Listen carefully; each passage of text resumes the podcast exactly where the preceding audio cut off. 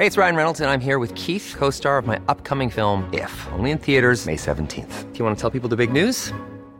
All right, I'll do. Sign up now and you'll get unlimited for $15 a month in six months of Paramount Plus Essential Plan on us. Mintmobile.com slash switch. Upfront payment of $45 equivalent to $15 per month. Unlimited over 40 gigabytes per month. Face lower speeds. Videos at 480p. Active Mint customers by 531.24 get six months of Paramount Plus Essential Plan. Auto renews after six months. Offer ends May 31st, 2024. Separate Paramount Plus registration required. Terms and conditions apply if rated PG. Hey there, it's Michelle Norris. I'm host of a podcast called Your Mama's Kitchen. When I travel, I'm usually looking for a way to find a taste of home when I'm not at home. And one of the things I love to do when I am at home is entertain. And Airbnb allows me to do that. When I was in California recently, I rented a house that had a great kitchen. And when we were sitting around the table, we're all thinking, we're in someone else's house. Someone could be in all of our homes as well. If you have a home, but you're not always at home, you have an Airbnb. Your home might be worth more than you think. Find out how much at airbnb.com/slash host. Systrarna Elvstrands hästpodd är producerad av Mediahouse by RF. Hej på er allesammans och varmt välkomna till systrarna Elfstrands hästpodd avsnitt 57. Det här är Anna Elfstrand.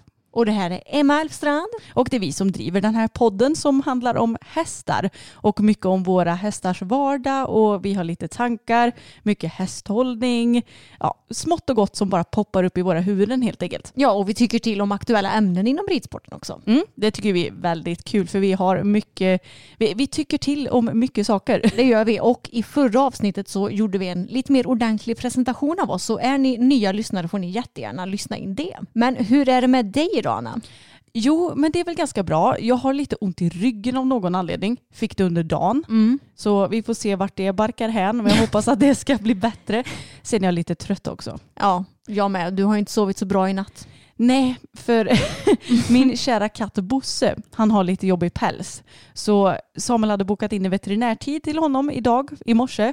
Och då måste han ju vara inne såklart så att vi vet om att han prompt kommer till veterinären. Inte så kul att behöva ringa till veterinären och bara eh, min katt kom inte in så vi får avboka.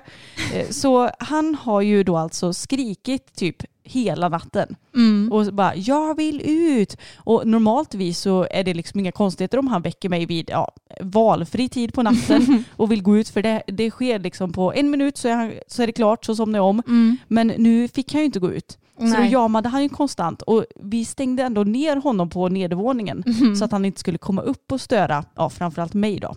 Samuel sov ju som en sten. Ja, vad är det med killar och sova så djupt för det mesta? Jag fattar inte. Nej, inte alltså, heller. det känns som att det skulle kunna smälla en bomb bredvid Samuel och han hade inte vaknat. Nej. Så ja, jag är ju sån där tvärtom honom egentligen. Jag, jag somnar väldigt fort men vaknar extremt lätt och han är ju tvärtom. Mm. Men hur är läget med dig då? Jo men det är bara bra, tack som frågar. Mitt eh, blåmärke börjar bli mindre och mindre på skinkan. Eller ja, det är väl egentligen inte mindre men det gör inte lika ont längre i alla fall. Nej du jag såg det när du stod i bara trosorna förut att det börjar bli lite blekare i alla fall. Ja och det roliga är att det är fortfarande blått på liksom utsidan Mm. men det har blivit blekare i mitten så att det, är som en, det ser nästan ut som en teater liksom. Ja det ser nästan ut som en så här eh, cell. Du vet Ja. när man lärde sig om celler i skolan. Jag har gått naturvetenskapliga Ja, ja. programmet Anna, det är klart jag vet om celler. Ja, det var faktiskt i natur B som jag läste det också. Ja. Mm. Nej, så att det, rumpan börjar må bättre efter, är det förra veckan du ramlade av? Ja, ja, det blir det. Ja, precis det är det. Jo, men den mår bättre och eh, peppar peppar så är jag faktiskt ganska så smärtfri i kroppen nu. Kärringkroppen Elfstrand, 10 poäng till den idag. Du är kärringkroppen Elfstrand 1.0 och jag är 2.0. Ja, men det får nog bli så faktiskt. Men det är så kul på tal om dina sömnproblem. Jag sover ju alltid med öronproppar. Så jag har ju ett lager öronproppar här hemma hos mig hela tiden. För det måste jag ha annars kan jag inte sova. Och eh, du var ju förberedd på att det skulle bli en helvetesnatt Anna. Så du sa till mig igår att kan inte jag få, få ett par öronproppar och ta med hem? Jag bara jo, det får du.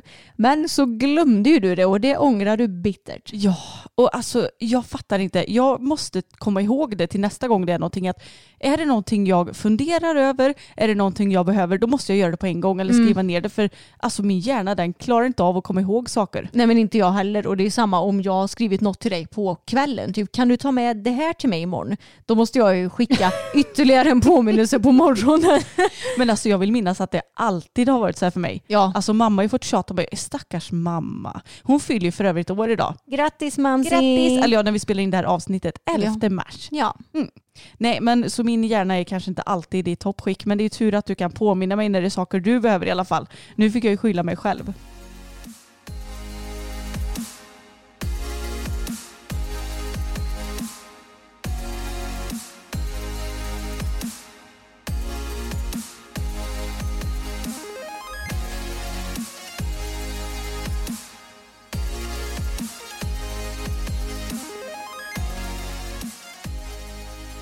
Men jag har ju faktiskt gått och blivit hela 28 år nu. ja, grattis i efterskott. Ja, tack. Eller ja, det blev jag ju även förra gången som vi spelade in. Ja, Ja. precis det blir du. Men vi hade inte hunnit ha vårt eh, firande så att, eh, jag tänkte jag skulle prata lite om det faktiskt. Ja, det tycker jag. Vi samlades bara vi i familjen och Samuel, men han ingår i familjen numera. Han är ju liksom ingift. Och vi käkade hamburgare och det var så jäkla gott. Verkligen. Alltså jag måste säga att jag och Samuel är väldigt bra på att göra hamburgare. Det, tricket är att göra egen tryffelmajonnäs och att ha stekt gul lök. Ja. Då, då kan man nästan ha vad som helst på burgaren eller vilken burgare som helst. Mm. Ja, så gott. Och sen så fick jag ju presenter också av er. Och vet ni vad jag fick? Drrrr. Jag fick en barbacapad! Yay! Jag har dock inte hunnit inviga den än, men det ska ske så snart jag bara kan. Men det var inte exakt en sån padd som vi testade i videon va? Nej, det blev en annan från ja, Naturhästen tror jag det var. Så det ska bli väldigt spännande att se vad, vad Tage tycker om den. För det är framförallt honom som jag kommer rida barbacka på. Men eh, jag tyckte den så fin ut. Jag har bara lagt på den på honom för att jag eh, testade den efter att jag hade hoppat honom en sväng och då behövde jag ha sadel. Så jag bara la på den för att se och ja, det verkar lovande. Ja. Den ser väldigt skön ut. Ja, jag håller med. Den ser väldigt skön ut. Och den här hade ju en vanlig sadelgjord eller man ska säga. Mm. Så du behöver inte hålla på och krångla och knyta gjorde skulle man väl göra på den Ja. som vi testade. Det var en slipsknut man skulle göra. Nej, det var väl egentligen det jag kände. Att jag gillade padden väldigt mycket men jag kände jag är inte så knytig. Jag vill gärna att det ska gå smidigt till. Så jag hittade, ja, jag visste väl om att jag skulle få den här padden. För jag, jag, jag skrev till mamma om det är okej så önskar jag mig en sån här. Och mamma skrev okej. jag är så tråkig egentligen. Men jag tycker det är lite kul det här med att önska sig saker. För det känns som att när man når en viss ålder, ja men typ så här, kanske, ja, jag kanske är lite för ung för att ha nått den åldern än. Men det känns som att det är lite tabu att faktiskt önska sig saker. Och det tycker jag är jättekonstigt. Jag med. Alltså visst, jag fattar att det finns folk som kanske inte byter presenter när man fyller år och att man kommer överens om att man inte köper julklappar. Och, alltså helt fine med det. Men om man tycker att presenter och gåvor är roligt, då är det väl klart som tusan att man ska önska sig saker eller? Ja, så att man får någonting som man verkligen vill ha. Mm. Och jag, eh, ett litet tips då om ni är som jag och faktiskt önskar er grejer när ni fyller år och sånt där. Det är att ha en lista i telefonen med högt och lågt vad man önskar sig. Alltså, jag kan komma på så här, åh men en sån här vas vore fin. Den kanske kostar 100 spänn, inte vet jag. Men saker som kanske jag tänker att det här är inte nödvändigt för mig att köpa prick just nu. Men det här är en fin present. Precis. Och då kan man skicka hela listan, eller hela listan, men eh, att man kan skicka lite olika grejer som man önskar sig och det kan vara lite olika prisklasser. Jo, jag kan ju dock eh, erkänna att din önskelista nu i år, det var inga billiga saker på den direkt. Det var mestadels eh, ganska dyra grejer. Men så var det också bara vi i familjen som handlade till dig. Ja, och jag sa ju också att ni behöver inte köpa den, den, den och den. Nej, precis. Men jag köpte ju ett par träningsskor till dig. Mm. Och det stod ju också på önskelistan. Men du, du var lite inne på att det var det som jag skulle köpa va? Ja, jag tänkte nästan att det är nog det Emma har tänkt sig. Mm. Och jag blir jätteglad för mina, de sjunger verkligen på sista versen. Men jag hatar nya skor. Ja, det är så mycket skönare när man väl har gått in dem. Ja, nu, jag vet ju med mig att jag måste se till att jag inte får skoskav för att det får man ju nästan alltid om man köper nya skor. Och, äh, de där gamla ingådda, de är ju skönast alltså. De är ju det. Men eh, när de har blivit för slitna så får man ju byta ut dem helt enkelt. Ja, det är ju inte mer än så.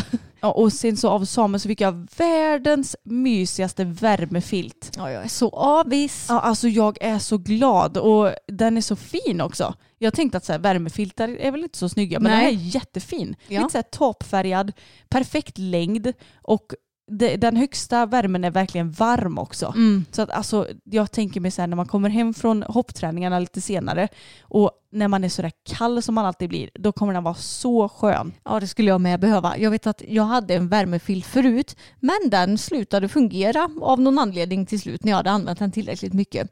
Så jag skulle också behöva införskaffa mig en värmefilt helt enkelt. Det är kanske är något som jag ska önska mig när jag fyller år i juli.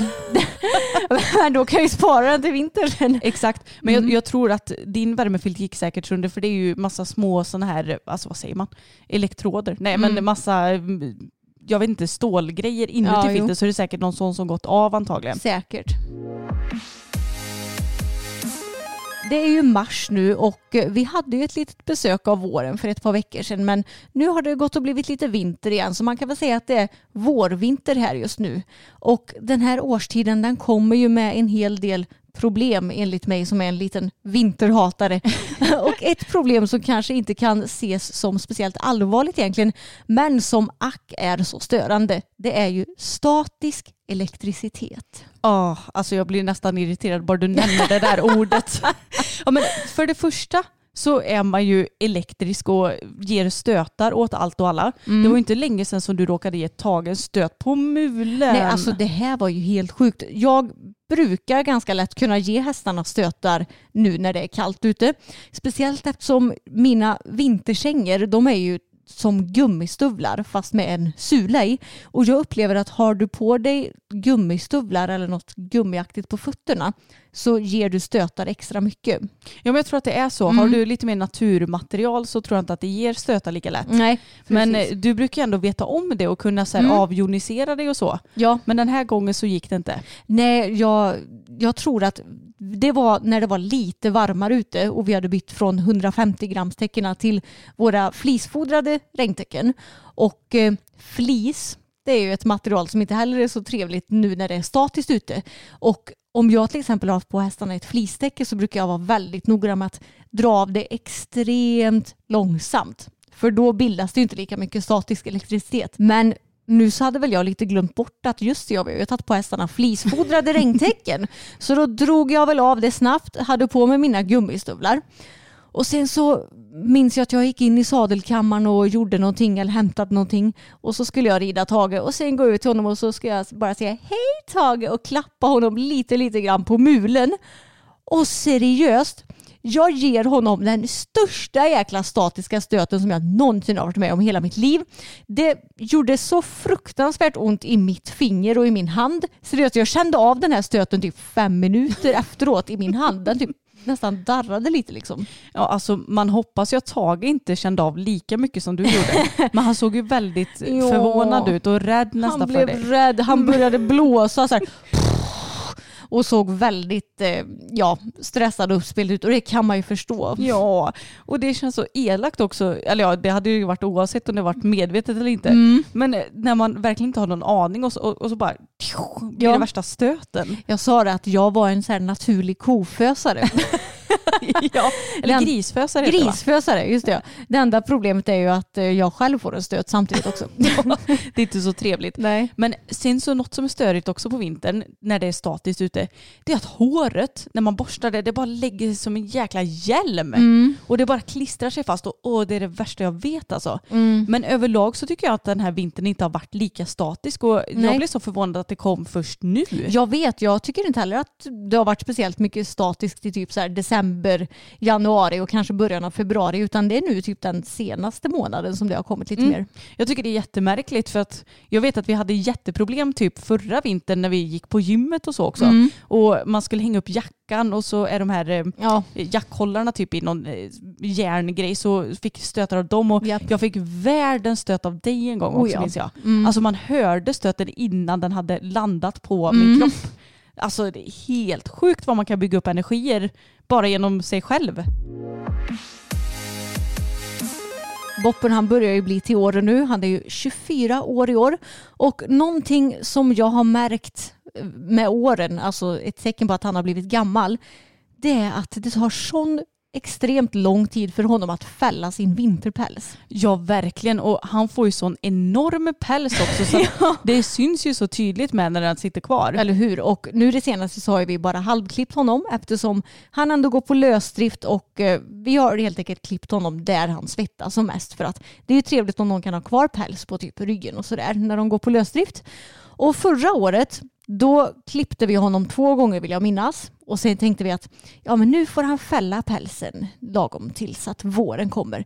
Men det största problemet då det var ju att han fällde ju aldrig den där jäkla vinterpälsen. Han hade helt seriöst kvar vinterpäls ända till juni. Ja helt sjukt. Och då var det väl främst vid huvudet va? Ja, precis. Främst vid huvudet men också lite vid typ ryggen och magen vill jag minnas. Men eh, ja, det är inte så kul heller att ha kvar vinterpäls i juni för nu de senaste åren så har det ju varit så jäkla varmt här redan i maj-juni. Så du vill ju helst att de ska ha fått sin sommarpäls till dess så att vinterpälsen är borta. Och därför så har jag funderat, ska vi inte ta och klippa av honom all vinterpäls nu när den här köldknäppen som har kommit nu har gått över? För som sagt, det är inte kul för honom att behöva ha massa vinterpäls långt in på våren, sommaren. Och då har jag varit inne och läst lite olika Facebookgrupper och googlat för det känns som att det finns en myt att ifall du klipper för sent på året så förstör du hästens päls, alltså hästens sommarpäls eller vad det nu kan vara. Men ju mer jag har läst i olika grupper om massa olika människor som har klippt hästarna, alltså som kanske både klipper dem året runt eller som har klippt dem, ja men nu i mars ungefär, så verkar ju inte det som att det är något problem. Nej, och jag tänker också att det är väl bättre att få bort pälsen och att han faktiskt får sin nya päls ganska Mm. så snart då i så fall. Än att det ska behöva ta så lång tid. Och vi har ju faktiskt kollat upp så att han inte har PPID för det tänkte vi nästan när han Mm. får som päls och det tar tid att fälla den. Men det har han ju inte. Nej, precis. Så det beror inte på något sånt heller. Nej, exakt. Och det enda egentligen som jag har sökt när jag har googlat är att det kan, eh, du ska inte klippa för sent för det kan eh, sabba den naturliga pälsfällningen. Men den är ju redan sabbad sedan många år tillbaka så det finns ju ingenting som kan bli värre där tänker jag. Nej, jag tänker det också så att det borde inte vara någon fara att klippa av den. Nej, jag, jag har inte kunnat läsa mig till någonting att det skulle bli svårt att få ny sommarpäls liksom. Nej, det känns ju ologiskt för jag menar pälsen växer ju hela tiden. Det är ju ett hår. Så Mm. nu när vi vinterklippt dem, alltså de håller på växer ut sin vinterpäls hela tiden. Mm. Det är ju därför vi har fått klippa dem tre gånger det här året. Ja, Och Tage är ju redan nästan långhårig, Mm. eller redan och redan, men ja, han har ju växt ut ännu mer vinterpäls. Så att det, det växer ju hela tiden. ja, så jag tror inte att det är någon fara. Så det får bli klippning nu av boppen snart. Hoppas inom typ två veckor kanske. Mm. Det får bli lite varmare ut först bara för just nu är det inte så himla kul direkt. Nej, det är väldigt ruggigt ute nu. Ja, det är det verkligen. Men eh, jag är i alla fall glad över att min älskade lille Bopsy Topsy är så fin nu. Han är så fräsch och pigg och ja, jag kan inte klaga på någonting. Ja, det är jättekul att boppen är så himla fin och fräsch. Men eh, hur är det med Belsa nu då? Jo, jag eh, rider ju på henne ut i skogen och hon får sin metakamkur och det är så svårt att säga hur det är med henne för det märker jag egentligen först och främst när jag rider på banan. För ute i skogen så går det ju nästan alltid bra med henne för Mm. det tycker hon är kul och lätt liksom. Ja, jag förstår att det är lite svårt, men jag menar, det är ju ändå skönt att ni har fått, alltså på något sätt är det skönt att få så här, ja men gör så här. Och så gör man som veterinären säger. Och skulle det inte bli bättre, ja men då får man väl ta det därifrån då. Ja, men precis. Men det är ju lite roligt för hon var ju lite bråkig häromveckan när vi hade lånat ut henne. Mm. Ja. Då hade vi lånat ut henne till vår kompis Jessica och hennes kollegor och så skulle de rida ut igen och det har ju gått så himla bra tidigare. Men då fick Bella för sig att nej, jag ska inte gå längre än så här. Jag tror att det är på grund av att de har lagt ut de här stockarna som jag tror att vi pratade om i förra poddavsnittet. Mm, va? Eller det gjorde vi. småträden. Och hon har väl egentligen inte, alltså hon har ju reagerat på det, hon har ju gått förbi det tidigare. Men nu så gick hon väl först och jag kan inte minnas om hon har gått förbi först för dem någon gång förut tidigare. Nej, jag minns inte riktigt det heller. Nej. Men eh, du, fick ju, du, du löste ju problemet väldigt bra i alla fall. Ja, precis. För då krånglade hon mycket med Jessica så att de var tvungna att vända och ta en annan runda för Bella höll på att backa in i boppen och Tage och eh, det blir ju inte så bra. Det blir ju ganska så svårt eh, när det är andra hästar med som ju faktiskt kan skadas av att hon liksom backar in i dem och har sig. Men i alla fall, då när jag skulle rida henne ett par dagar senare, samma runda, då stannar hon också på exakt samma ställe och börjar krångla. Och hon brukar väldigt sällan göra det för hon kan ju bli rädd ibland men då ställer hon sig bara och liksom tittar och så behöver hon få lite tid på sig och sen kan man bara få henne att gå framåt igen. Men den här gången då var det verkligen så här nej jag tänker inte gå förbi där för där borta ligger stockarna. Ja, och eh, grejen med Bella det är att man får absolut inte bli arg eller irriterad på henne. Utan det jag gjorde det var att jag stannade henne och så försökte jag få henne att gå framåt och när det inte gick då backade jag henne. Mot jag, det läskiga. mot det läskiga, precis. Och jag backade henne en bit.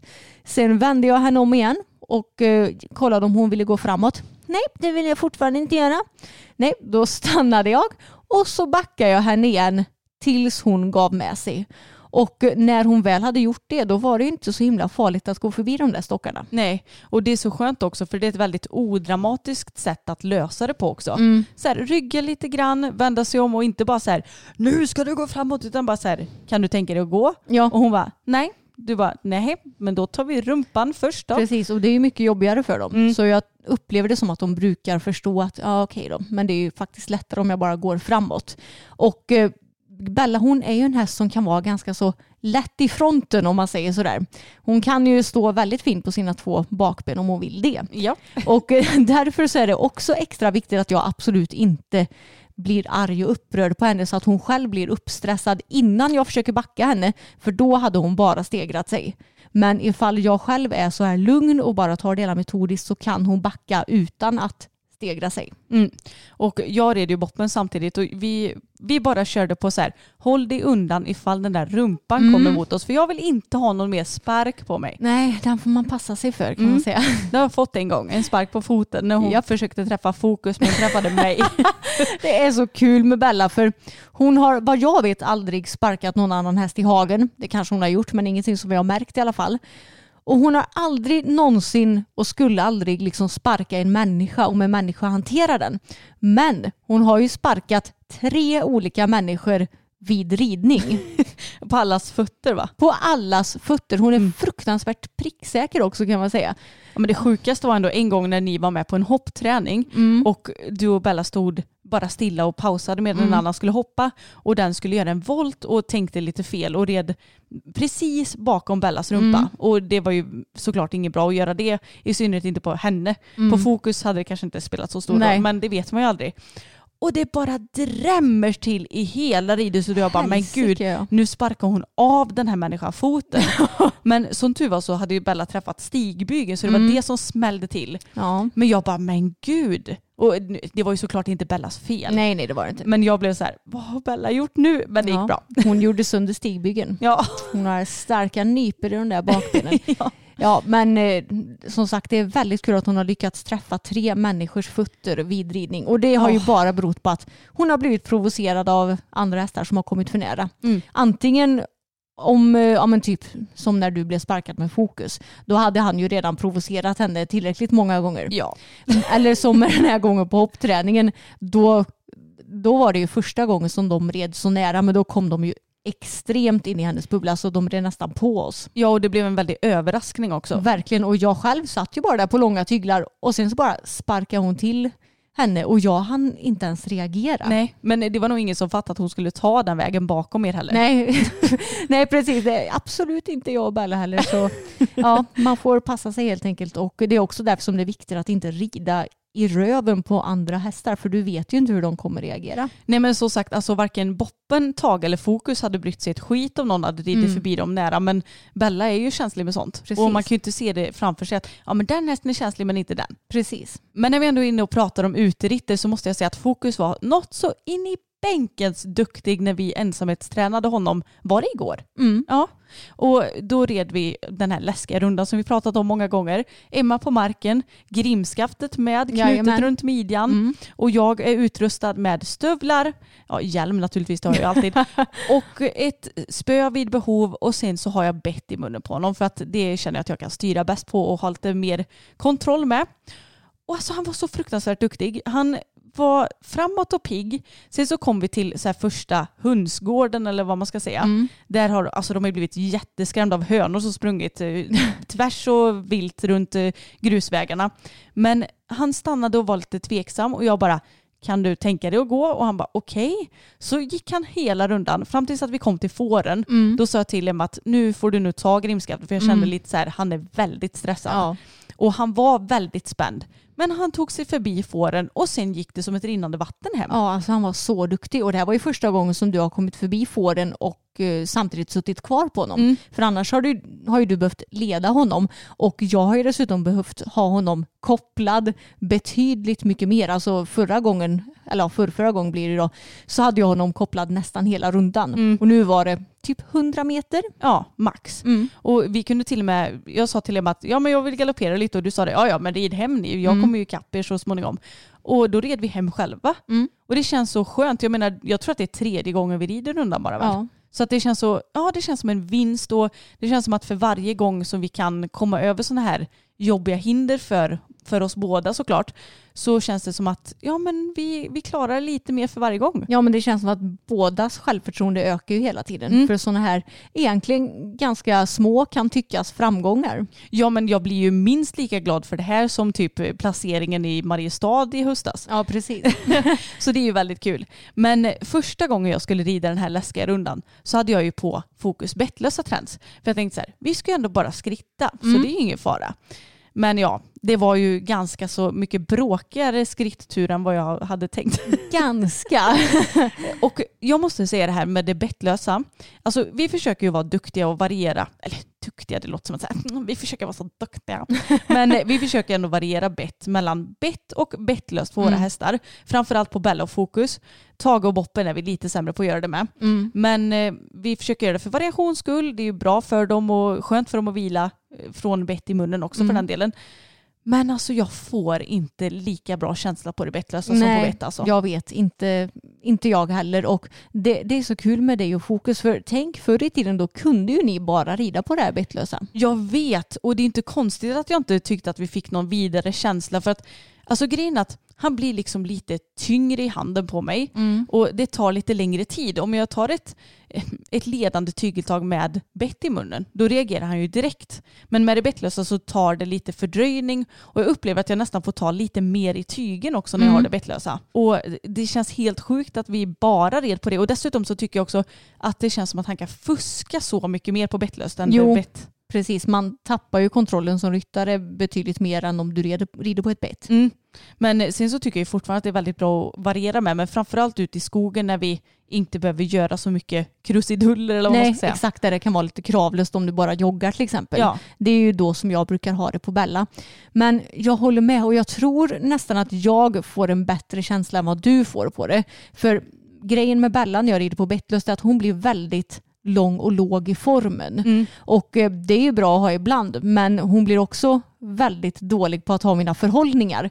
Så jag känner ju att jag förlorar ju verkligen kontrollen. Så det funkar ju om hon är lugn och snäll men ibland har hon ju liksom bockat iväg och sådär. Och tyckte det varit väldigt kul att galoppera till exempel och då känner jag mig ganska så maktlös när jag sitter där på det bettlösa tränset. Men alltså känns det typ som att så här, om hon galopperar att du, du inte får stopp eller så på Ja det? men faktiskt. Eller att jag måste i alla fall ta extremt mycket för att få stopp på henne. Mm. Och problemet också, när jag tar halvhalter på det bettet då viker hon bara i nosen. Mm. Så Hon hon kommer undan. Ja precis och kommer undan. Vilket hon ju inte gör på ett vanligt bett. Så det, det är lite svårt tycker jag där. För du vill ju variera mellan bett och bettlöst. Men samtidigt så måste du ju majoriteten av alla ridpass faktiskt få till en bra ridkänsla så att hästen bygger rätt muskler och så vidare. Ja, det är det jag tänker också. Och sen tycker jag det är så svårt också för att det finns ju mängder med bettlösa alternativ. Och det som vi rider på heter LG Bridal, vilket är, alltså är det sidepull eller är det ett hackamore? Det är väl något sorts hackamore. Ja, och det tycker jag det är, väl, det är ett väldigt snällt bett. Och det finns ju många andra hackamore, men jag vill ju inte ha de här långa hackamoren som ger eh, vad heter det? Hävstång. Nej precis, hävstångseffekt så himla mycket. Så jag vet inte riktigt vad man skulle kunna prova annars. Nej, jag vet att jag har ju provat sidepull och sådär tidigare och har inte alls varit eh, imponerad över det eller vad man ska säga för det har inte alls känts bra. Nej, jag tycker inte det heller men samtidigt så kanske det passar på de hästarna vi har nu. Vi har Ja. ju provat det på Tage och Boppen väl? Boppen, ja, ja, precis. Ja, det var ju länge sedan så det kan ju hända att det skulle funka. Mm. Men jag tänker så här, ni som lyssnar på detta, om ni rider på något bettlöst som ni tycker det, ja, men funkar minst lika bra som ett vanligt bett, kan inte ni kommentera det på vår senaste Instagram-post? För då kanske vi kan prova något nytt Emma. Ja, eller hur? Men det är ändå skönt att Fokus har blivit så pass bekväm med bett att han nu går mycket bättre på det än på bettlöst. Verkligen, alltså jag är så himla glad för det. Och jag menar, det, det är ju ett stort steg i rätt riktning också att känna så här att Ja men när han har bra dagar givetvis, han kan ju ha lite sämre Mm. dagar. Men då känner jag att han får ett gött sug till bettet. Jag känner att jag behöver inte rida med så stora hjälper överhuvudtaget utan vi finlirar lite mer nu. Mm. Och det är häftigt att känna faktiskt. Ja, för jag tror att det är många som kanske tror att du slutade rida på bett med honom på grund av hans tunga. Men det var ju aldrig fallet. Nej, utan han, man märkte på honom att han inte alls trivdes med bettet.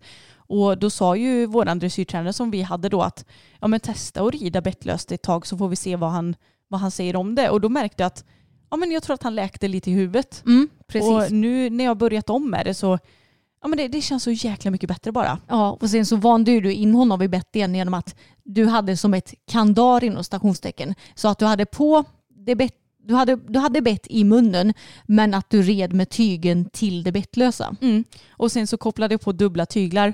Yay! Hatar dubbla tyglar. Ja. Och red med det samtidigt så jag kunde ha, ja men typ, ja men först så kunde jag ha 90% kontakt i det bettlösa och 10% i Mm. bettet och så att man kopplade på mer och mer liksom. Så att det funkade väldigt bra att göra på det viset. Mm. Men jag hoppade ju också fokus lite i tisdags på tal om det här med att han har blivit så himla fin. och det är så roligt för att Förut när jag hoppade honom så, ja men vi pratade ju lite om det i förra avsnittet, Mm. att han kunde skjuta ut bogen, ville inte riktigt svänga, ville inte fatta galopp, han var en liten citron. Men nu hoppade jag hemma själv i paddocken, gick hur bra som helst. Och det roliga var att det var typ snö och väder när vi red fram. så jag ser så besvärad ut, det har vi också en bild på vår Instagram. Japp. När, när du har zoomat in lite på Mm. mitt ansikte och man ser hur jag bara blundar typ. Men eh, nej, han var så himla duktig när vi hoppade i veckan och det är så himla härligt att känna sig att ja men när jag fattar galopp så tar han min fattning. Jag behöver inte sitta och kämpa för att få upp galoppen utan den är ganska naturligt där. Vi hoppade en bana på typ 1.05 var det va? Japp. Mm, och det kändes, inte, det kändes inte konstigt med höjden eller någonting för att jag är ju fortfarande lite Alltså jag är ju inte höjd, eller jag skulle inte säga att jag är hopprädd, men jag är lite höjdrädd, lite mesig på höjden så. Men det kändes ingenting konstigt överhuvudtaget och han hoppar så fint och avspänt, lätt att svänga. Jag bara, vad har hänt med min häst? Men jag insåg ju det också, för jag var tvungen att kolla lite när vi hopptränade sist. Det var ju för tusan 25 november. Ja, och du har gått och sagt att ja, men det var två månader sedan. Nej, det var ju fyra månader sedan eller? ja, i alla fall tre och en halv. Alltså vad har jag för tidsuppfattning eller? Ja, jag vet inte. Den här Nej. vintern har kanske gått uh, ovanligt fort för din del då. Ja, eller så har den gått så långsamt så jag bara, ja men det måste ha gått två månader nu. Ja, precis. Nej, men så det är ju inte konstigt att jag känner mig ringrostig med tanke på att vi, ja, men vi hade hoppat två gånger på de här tre och en halv månaderna från Mm. våra hoppträningar sist. Nej, så det är lite svårt också för att jag känner att jag måste nog få in en lite annorlunda ridning på honom nu också. I och med att han är mycket mer framme för skänken och lite mer självgående så behöver inte jag sitta och driva lika mycket utan jag kan mer försöka få ihop honom lite. För han har lite tendens till att bli för lång istället. Mm. Och det är, så, det är det som är så svårt när hästarna ändrar lite på sig. Jag är jätteglad för det här. Ja. Men det innebär också att jag måste tänka till extra mycket. Ja, och han är ju en stor häst så det är ju egentligen naturligt att du ska behöva göra den ridningen. Men med tanke på att han har varit en ja, men liten citron förut så har det ju inte riktigt blivit så. Så det är ju verkligen ett steg i rätt riktning. Ja, alltså jag är så glad. Alltså alla framsteg han gör blir jag bara superglad och stolt över. Ja, och sen ditt lilla meltdown i paddocken när det gick så dåligt så har ju han varit en riktig stjärna nästan hela tiden. Ja, verkligen. Så att eh, ja, man måste nog ha lite, som mamma brukar säga, bryt ihop och kom igen. För att det blir bättre. There's never been a faster or easier way to start your weight loss journey than with plush PlushCare. PlushCare accepts most insurance plans and gives you online access to board-certified physicians who can prescribe FDA-approved weight loss medications like Wigovi and Zepbound for those who qualify. Take charge of your health and speak with a board-certified physician about a weight loss plan that's right for you. Get started today at plushcare.com slash weight loss. That's plushcare.com slash weight loss. plushcare.com slash weight loss. Hold up. What was that? Boring. No flavor. That was as bad as those leftovers you ate all week. Kiki Palmer here, and it's time to say hello to something fresh and guilt-free. Hello Fresh. Jazz up dinner with pecan-crusted chicken or garlic butter shrimp scampi. Now that's music to my mouth. Hello Fresh. Let's get this dinner party started. Discover all the delicious possibilities at hellofresh.com.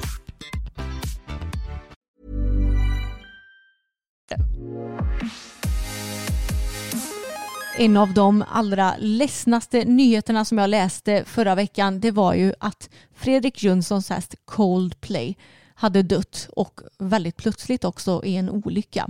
Ja, alltså jag blev så himla ledsen när jag läste det här. Mm. Jag eh, skickar verkligen alla tankar till Fredrik och hans familj för det känns otroligt ledsamt att behöva förlora en häst på det viset. Han hade ju kommit hem från Valencia ganska nyligen Mm. och satt Coldplay i lite karantän vad jag förstått det som. Ja. Och därmed så hade det väl inte riktigt blivit samma utevistelse och rutiner som vanligt utan han hade väl säkert stått lite mer på box och så. Och så skulle han bara ta ut och longera Coldplay för att ja, men, bli av med lite energi. Han får röra lite på sig. Han hade brallat till och brutit benet. Ja. Och det fanns ingenting att göra. Alltså det, det är det här som är det jobbiga mest, att vi är ju verkligen så hjälplösa för sådana här olyckor kan ju verkligen hända vem som helst. Och tänk också att behöva se det själv. Ja, fy fan alltså. Jag ryser bara du säger det här. Och Mm. det är ju bara så tydligt hur skört det här är. Den här sporten är. Mm. Jag menar, han var född 08 tror jag va? Ja. Så han är ju inte så gammal alls, Nej. eller var. Men så händer något sånt här plötsligt bara när man ska longera lite grann. Longering som man ändå tänker att ja, men det är ju ingen big överhuvudtaget. Nej, Det är så himla tragiskt verkligen. ja, jag håller med och jag tycker det är så synd för Fredrik, han verkar vara en så himla härlig kille och verkligen en genuint duktig ja, men hästkar och ryttare och han hade ju verkligen Coldplay för att satsa emot OS också Mm. och har väl vad jag vet inte någon häst som är i samma kaliber som Coldplay än heller. Är det så jäkla synd att det ska hända en sån person just också. Ja, det är klart att det är tråkigt om vilken häst den handlar om, men fy fasen alltså vad tråkigt det här Mm. är. Och nej, det är verkligen skört och det gäller att man ja, är på sin vakt tänkte jag säga. Nu hade ju inte han kunnat göra någonting Nej. ändå, men man ska vara tacksam för de dagarna som hästarna faktiskt är med oss i livet, för Ja. det kan hända väldigt snabba grejer. Och hoppas att i alla fall om det är någon olycka som sker att du själv inte behöver se det. Mm. Alltså jag skulle ju ha den här bilden kvar i mitt huvud hela mitt liv liksom. Ja, fy fasen alltså. Mm. Men jag vet inte vad som är värst om man skulle hitta hästen i hagen med Mm, brutet ben. eller-. Nej. Nej usch, jag hatar att ens tänka på våra hästar bortgångna för då börjar jag lipa på en gång alltså. Ja, jag vet och jag menar Tag och Boppen är ändå lite till åren. Mm. Så det är ju naturligt att någon gång kommer de ju dö. Ja, det Men- gör vi ju allihopa någon Ja, gång. men, eh, ja, men på tal om det här med hästar som har gått bort. Nu har det ändå varit ja, men tre kändishästar som har gått bort det senaste. Det var ju först Tåtilas Mm. och sen Flippan och nu Coldplay.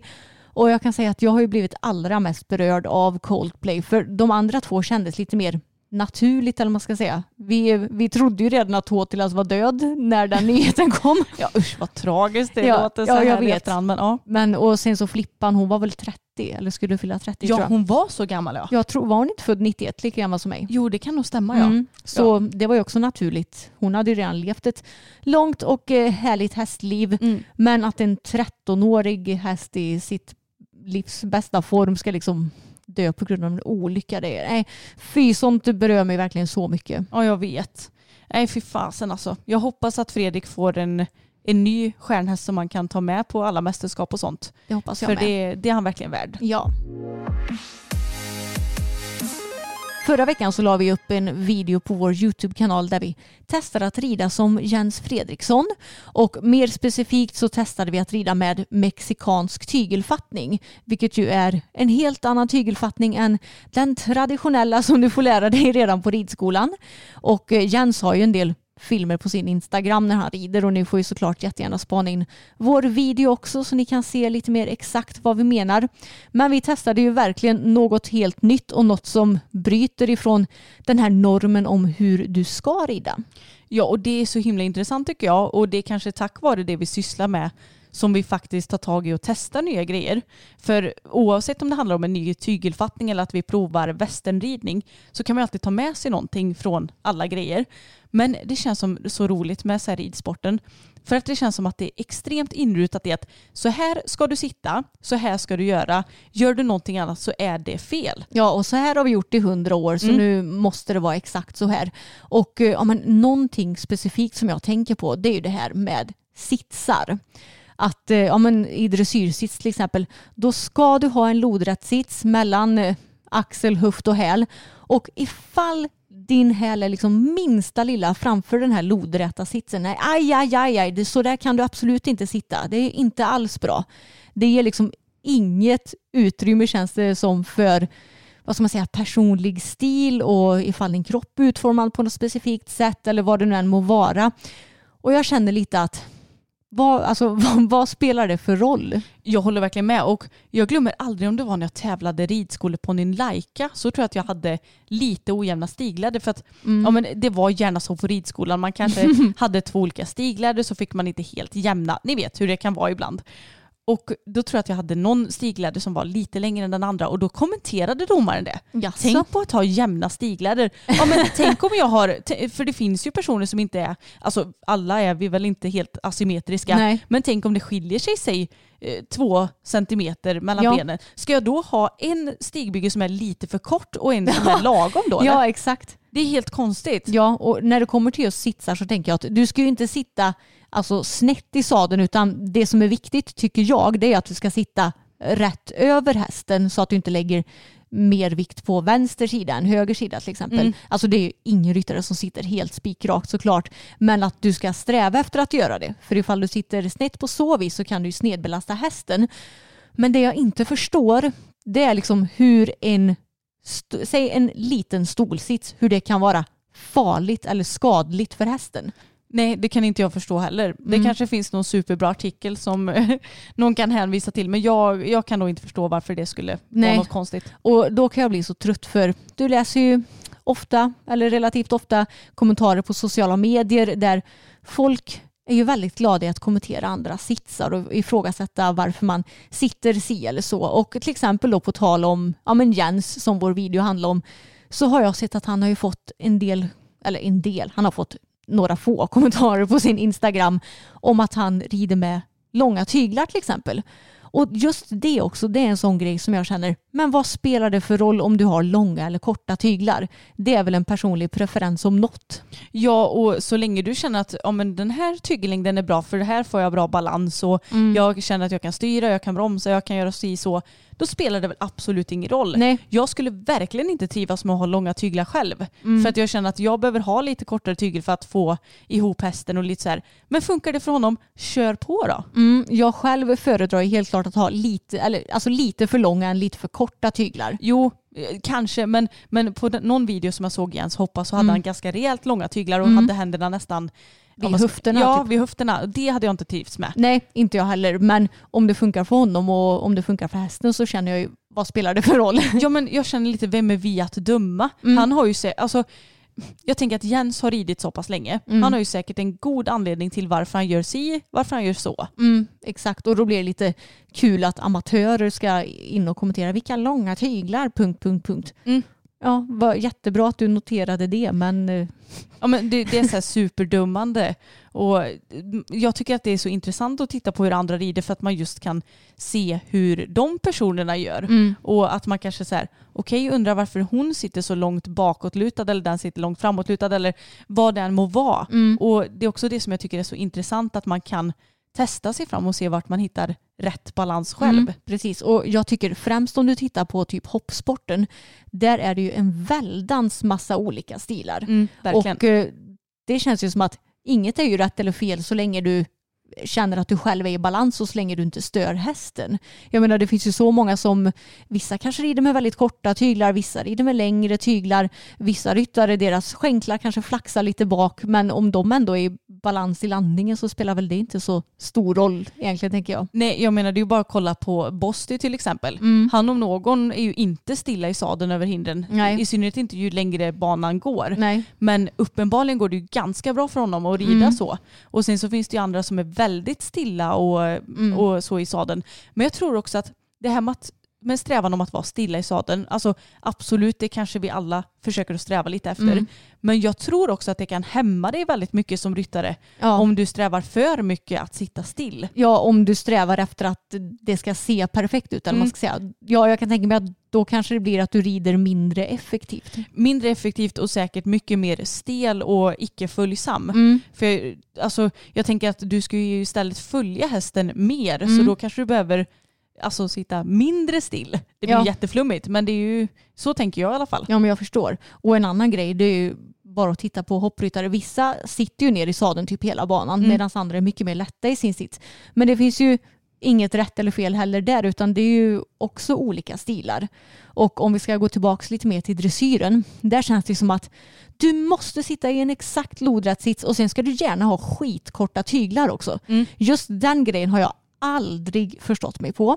För jag tycker att om du rider med jättekorta tyglar så går hästen oftast i en vad ska man säga, kortare form. Den går och trycker liksom in ganachen mot halsen eller vad man ska säga. Mm. Så att den blir för kort där. Den går oftast och gapar mer. Det ser stelare ut. Ryttaren, det ser liksom ut som att den får sträcka sig framåt för att den ska kunna nå tygen och då tycker jag att ryttaren också ser stelare ut i sin sits.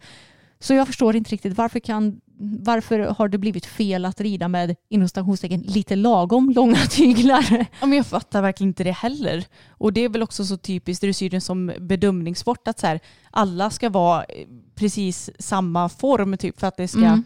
för att det ska godkännas. Alltså ryttarna också menar jag, att de ska Mm. sitta exakt likadant. Ja precis och eh, någonting som du och jag vet om det är ju att alla har ju olika förutsättningar när det kommer till kroppar. Alltså du och jag vi kommer nog aldrig kunna sitta perfekt för vi har kassa höfter, kassa ryggar som hämmar oss. Men det som jag känner att vi kan påverka det är ju att bygga upp en starkare kropp och främst bål så att vi kan bli mer stabila. Och sen också att försöka vara så liksidiga som möjligt så att vi sitter rakt över hästen. Mm, precis, och jag vet också att många dressyrtränare och sånt, de håller på och vrider om ben för att tårna Ah, ska vara fram mot hästen. Alltså det var en som gjorde det på mig. Jag trodde jag skulle skrika för det gjorde så jävla ont. Ja, samma här. Mina höfter kan inte vridas åt det hållet Mm. och därför så pekar mina tår ut både när jag rider dressyr men kanske framförallt när jag hoppar. Mm. Då pekar de ut båda två. Och jag tittar på bilder och tänker att ja det där ser inte skitsnyggt ut. Men vad ska jag göra då? Jag kan ju Mm. inte vrida in hela tån bara för att få en snygg bild heller. Nej, exakt. Men jag känner att jag måste ta ett dressyrexempel på ryttare. Och eh, både du och jag vi läser ju Lina Dolks blogg Mm. och tycker att hon är väldigt duktig. Och eh, hennes hästar ser väldigt trivsamma ut. Hon rider ju extremt mjukt och stilla. Alltså jag beundrar verkligen hur stilla hon kan sitta och hur mjukt det ser ut när hon rider. Ja, alltså det är fantastiskt. Mm. Och då har jag sett att hon har fått, inte många, men det har förekommit kommentarer på hennes blogg där folk kommenterar att hon sitter i solsits och försöker du göra något åt det. Och då känner jag också bara, mm, alltså Lina, hon är ju en av de absolut mest framgångsrika unga ryttarna i Sverige. Vad gör det ifall hennes fötter är ett par centimeter framför lodplan? Jag tycker att hon sitter Framför lodplan. Ja, men det blir ju ett lodplan. Ja, jag, Mm. jag är så insnöad på hästens eh, lodplan-nosen. Ja, precis. Nej, men hon sitter ju så mjukt, rider så fint, hästarna ser så nöjda ut och äh, jag fattar inte varför du ska hålla på och klaga på sådana här små, små petitesser. Nej, och jag tänker också att om Lina skulle tänka på bara hur alltså långt bak hennes fötter ska Mm. vara, då kanske hon istället blir stelare och Mm. inte alls lika följsam och Mm. hästen kanske, ja men du vet att det blir en ond cirkel istället. Så jag tänker att varför, om det funkar, varför inte bara köra på det då? Ja, och jag menar hon kan ju göra både passage, piaff och byten i varje och allt vad det nu är. Mm. Trots att hon enligt vissa har sina fötter lite för långt fram. Så nej, jag vet inte. Jag, jag, jag kan bli så trött på att ridsporten ska vara så himla svart och vit. Att du ska sitta exakt så här och du ska göra exakt så här. Så därför är det ju väldigt uppfriskande med ryttare som typ Jens Fredriksson som faktiskt vågar kanske rida på ett helt annat sätt än vad majoriteten av alla andra gör. Verkligen. Och jag måste säga också att jag tycker att det är kul med vår eh, hopptränare Sten som vi ändå har tränat för många år nu. När jag började hos honom så satt jag ner hela tiden på banan. Och då red jag ju framförallt Boppen då, hopptränade honom. Och då sa Sten att du måste upp och stå lite mer. Och först så var jag så här, nej men varför det? Jag tycker att det är skönt att sitta här i hans galopp. Men sen insåg jag att när jag väl fick upp rumpan ur sadeln så fick han ju mycket mer galopp, Boppen. Och framförallt på transportsträckorna att han kunde sträcka ut galoppen. Jag fick enklare för att rida fram, korta ihop till hindret och att vi kunde komma bra på hindren. Och det kändes jättekonstigt för mig att göra det i början eftersom jag var så himla van att sitta där med röva i sadeln banan runt. Men det utvecklade mig som ryttare och nu känner jag att jag verkligen kan känna av när jag kan sitta lite mer i sadeln, när jag kan stå lite mer. Ibland när man är lite mer, ja men typ som när fokus har varit lite seg och så, då har jag fått sitta mer i sadeln och när han är framåt och lite mer avspänd då kan jag stå mer upp. Så sammanfattningsvis tycker vi väl att folk inte ska vara så snabba med att döma andra på grund av hur de sitter eller, eller hur de väljer att rida. För så länge hästen ser nöjd och trivsam ut så spelar det ju faktiskt inte så stor roll tänker jag. Nej, och sen så tycker vi också att det är viktigt att våga experimentera lite med sin sits Mm. och fundera på hur det blir om man har foten där eller där och hur man har sin hand och ja, jag tycker det är nyttigt att vara sin egen ridlärare lite ibland. Att man tänker efter, ja men hur sitter jag egentligen med mina axlar och hur sitter jag egentligen i sadeln? Mm, verkligen. Mitt största problem sitsmässigt det har ju alltid varit mina axlar. De vill falla fram så mycket och det är väl egentligen för att jag har en generellt extremt svag bröstrygg. Men nu har jag ju tränat så pass många år på gym så det börjar bli bättre och jag tycker se mig skillnad i ridningen också att jag orkar hålla emot de här axlarna. Men problemet också när du liksom får bak axlarna då släpper du gärna stödet i bålen också och blir svankig. Och där har vi mitt andra problem. Att jag är väldigt naturligt svankig. Det sa de till mig när jag röntgade min rygg att eh, jag har en större svank än andra. Du har en kurv i ryggrad. Jag har ju tyvärr det och då blir det ju ännu svårare att koppla på de här bålmusklerna. Mm, men det är så svårt, man får liksom tänka svansen in så att rumpan ska framåt eller vad man ska säga, man ska nästan sätta sig så långt eller så nära svanskotan i sadeln som, sadeln som möjligt. Och sen ihop med axlarna, bak med armarna och så spänna bålen. Men det är ju så svårt. Det är ju enkelt att sitta här och säga men det är jättesvårt när man väl ska göra det. Verkligen. Man får tänka naven till ryggraden brukar jag tänka. Och eh, jag har ju gett mig fasen på att eh, liksom träna upp min bål nu under vintern och våren. Så nu kör jag på köttiga bålpass eh, mer än vad jag brukar och eh, än så länge tycker jag att jag har märkt resultat får jag säga. Det är kul. Jag hatar egentligen att träna bål och mage för att jag tycker det är så fruktansvärt jobbigt eftersom du inte kan ja, men andas på samma sätt som vanligt och sådär. Men ju starkare jag blir desto lättare blir det också och det är en väldigt stor morot. Ja men det blir det ju verkligen. Och jag måste säga att det nästan svåraste med sitsen tycker jag, det är när man har ridit, om man säger en ökad trav eller ökad galopp och ska komma tillbaka till lite mer samlat, då tycker jag lätt att jag tappar sitsen. Ja. För att det blir att man, ja men jag är väl inte riktigt bekväm med att sitta i de ökade gångarterna än kanske. Och då blir det lite så här, nu ska vi komma tillbaka och så tänker jag, oj nu sitter jag nästan helt plötsligt bakom, alltså långt bak i så, nu får man försöka kana fram och åh, ridning är så svårt. Mm, det är ju det och jag, jag kan säga att det är ganska skönt nu för nu har inte jag tävlat dressyr på ett halvår och eh, jag slipper ju tänka på det här med att jag måste sitta i en lodrätt sits och sitta ner i traven och sådär utan jag har- ju lite mer hoppsits nu kan man ju säga. Ja, men eh, kommer det bli någon mer dressyrtävling i framtiden då? Ja, det kommer det garanterat att bli. Ja. Men jag hatar ju dressyrsadlar. Jag så eh, jag får ju rida med eh, min stolsits då i en hoppsadel istället. Men jag tycker att det funkar bra för mig och då kommer jag att köra på det.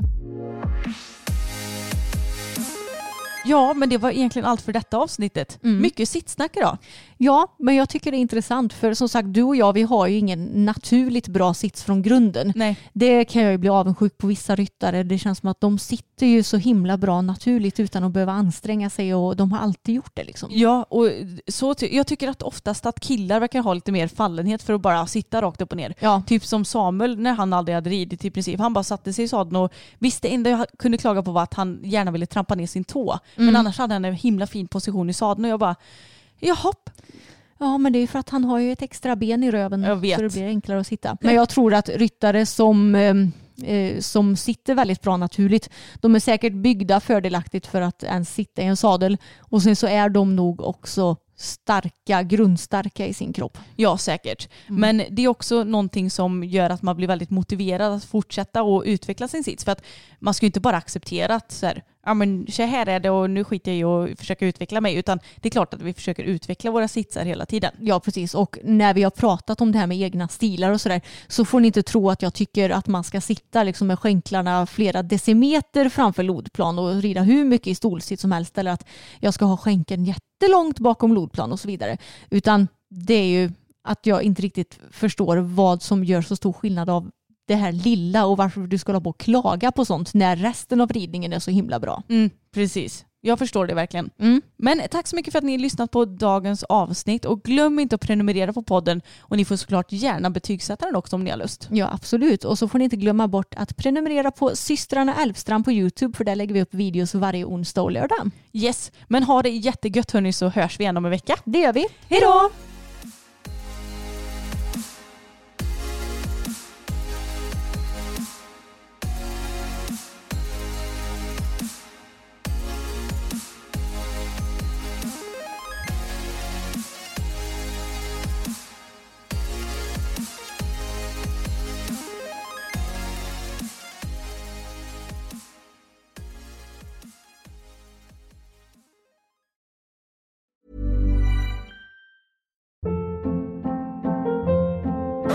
Hold up. What was that? Boring. No flavor. That was as bad as those leftovers you ate all week. Kiki Palmer here, and it's time to say hello to something fresh and guilt-free. Hello Fresh. Jazz up dinner with pecan-crusted chicken or garlic butter shrimp scampi. Now that's music to my mouth. Hello Fresh. Let's get this dinner party started. Discover all the delicious possibilities at hellofresh.com. Hey, it's Paige DeSorbo from Giggly Squad. High quality fashion without the price tag. Say hello to Quince. I'm snagging high-end essentials like cozy cashmere sweaters, sleek leather jackets, fine jewelry, and so much more. With Quince being 50 to 80% less than similar brands. And they partner with factories that prioritize safe, ethical, and responsible manufacturing. I love that. Luxury quality within reach. Go to quince.com slash style to get free shipping and 365 day returns on your next order. Quince.com slash style.